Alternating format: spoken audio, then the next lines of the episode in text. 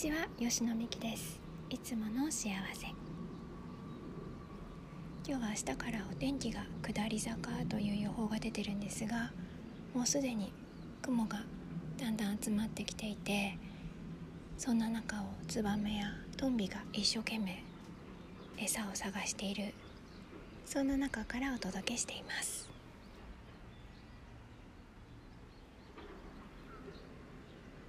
お天気の予報よりも動物たちの動きの方がずっと当たるなという印象があるので、いつも動物の動きにはすごく助けられています。皆さんはいかがでしょうか。そんな今日は算数障害と幸せについて話していこうかなって思い浮かびました。算数障害は、この言葉自体は発達障害の一つの中に含まれるものとして使われることが多くて、英語だとディベロップメンタルっていう発達上のっていう言葉がつく言葉なんですが、日本だと算数障害という言葉が一番一般的なんじゃないかなと思います。この算数障害はいわゆる数学算数が本当にできないという算数障害もあるんですが、そういうところでは全然引っかからずに数学受験もしてしまえるし、センター試験ぐらいなら余裕で100点取れるし、今だとセンター試験とは言わないですが、かつてのですね、そういう方も大いに当てはまってくる話なので、ぜひ関係ないと思わずに聞いてみてください。ちなみに一般的に言われる、子どもへの算数障害という言葉を使う場合には4つの軸があって、さらにそこから2つずつに分けて8つのタイプ、8個のタイプがあってというふうに考えていきます。これは本当に算数の勉強が難しい、辛いっていう方にはとても役に立つタイプ分けなので、また本なんかもたくさん出ていますので、そちらを参考にしてみてください。で、大人の算数障害という場合にはもっとざっくりと捉えて、計算するということと推論するということがどちらか、あるいは両方難しいというふうに捉えてみてください。で、なおかつ紙の上で計算をするとかそういうことではなくて、と話していたら今キジトラの猫が来たんですが目の前の畑に電気の柵ができたんですが、そんなの関係なく猫は入っていくんですね。今ちょっとびっくりしました。もしかしたら今まだ通電してなくて夜だけ通電してるとか、そういうこともあるかもしれませんが、話を戻しますが、大人の算数障害っていうのを考えるのであれば、計算すると推論するどちらか、あるいは両方が苦手で、それが紙の上のことではなくて、一般的に例えば車を歩道に寄せる時の距離の取り方とかって、私たち自然と計算してるわけですよね。あとは人の話を聞きながらある程度推論っていうのをします。こういうような時に実はうまくいってないという場合には、算数障害だねっていう概念を使うことで、その人あるいは自分のことをすっきりと理解した感じになれます。またそれがその人の特徴なんだということを受け取りやすくなりますので、そうすると自分のせいなんじゃないかとか、あるいはなんで相手にこんなに伝わらないんだろうっていう逡巡としてしまう感覚から解放されるという点で、皆さんを自由にしてくれる概念だから今日を使っています。で、もっとざっくり言うと、やっぱり幸せまでの道のりっていうのをあるいは今幸せを感じるにはっていうことを私たちはやっぱり計算してるわけなんですよね。これはこう計算して小賢しいみたいな話ではなくて、本当に自然と私たちは計算しています。こう人間関係においてもこううまくやっている人間関係というのは、多くの場合がきちんと計算されていて精算されているわけですね。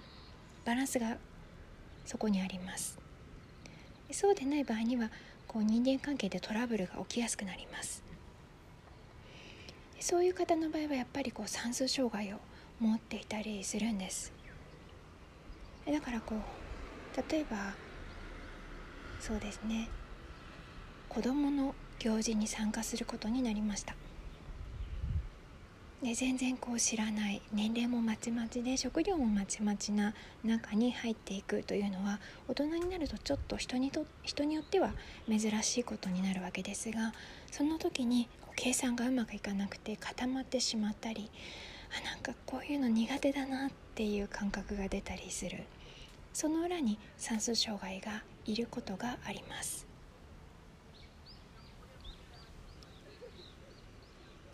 あるいはもうちょっとこう人に対して一言何を言うか、そこでもやっぱりこう人との距離の計算とか親密さの距離の計算というのが行われているわけで、そこがうまくいかないとちょっととんちんかんなことを言ってしまって、でもそれがなんでとんちんかんなのかを自分は理解できなかったりとか、あるいはその人に説明してもその人があんまり理解できなかったりとかっていうことにもつながっていきます。こうやって考えると、結構算数障害って人数いるなっていう感じがしたり、自分のこういうところはそうかもって思えてきた素直な方もいらっしゃるかもしれません。いわゆる算数障害、例えば小学生で算数障害といったような場合に、8つのタイプできちんとこう対応していけるんだよっていう話を冒頭でしたんですが、その中にも皆さんがそれぞれ読んだとしても知ったとしても非常に役に立つことがあって、例えばその4つの軸の中の2つ目だったと思うんですが、DSM-5 っていう、こう病気の診断基準なんかを表すようなもので、4つに分けられていてっていう、その4つの軸の話をしているんですが、その4つの軸の、2つ目が、一般的に言われている方の言葉で言うと、数の概念がよくわからないっていうものなんですね。この数の概念がよくわからないっていうのはどういうことを言ってるかというと、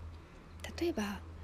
200ページある資料を渡されて、では107ページを開いてくださいって言われた時に、この数の概念がいまいちよくわかってない方は、だいたい半分のところを開いてから107ページを探すっていうことがちょっとしづらかったりします。そこでちょっとした混乱を感じていたりします。あるいは時間の感覚というものにちょっとこう疎かったりします。そういうふうに言われると、なんかちょっとこう一瞬苦手だな、でもこう経験則でやってしまえるみたいなところに、それって算数障害だったのっていう道筋が見えてきて、ちょっとこううっそうとした中に光が差し込むような感覚を得た方もいらっしゃるんじゃないかなと思います。本当に身近な、もしかしたら皆さんが何か別の方法で対処してきたり我慢してきたりしたようなところに算数障害が隠れているかもしれません。で算数障害は基本的には現時点では先天的なものであるというふうに言われているので、頑張っても頑張ってもできないのは当然なんですね。っていうことを分かった時に、まずそこを認めるというところから、幸せである時間を長くする正しい計算とか、幸せに向かう正しい計算に近づいていけます。いかがでしょうか。算数障害があるからいいとか悪いとかではなくて、頑張ってもできない、なんでなんだって思わなくていいんだ。まずはそこがポイントです。ではまた次回。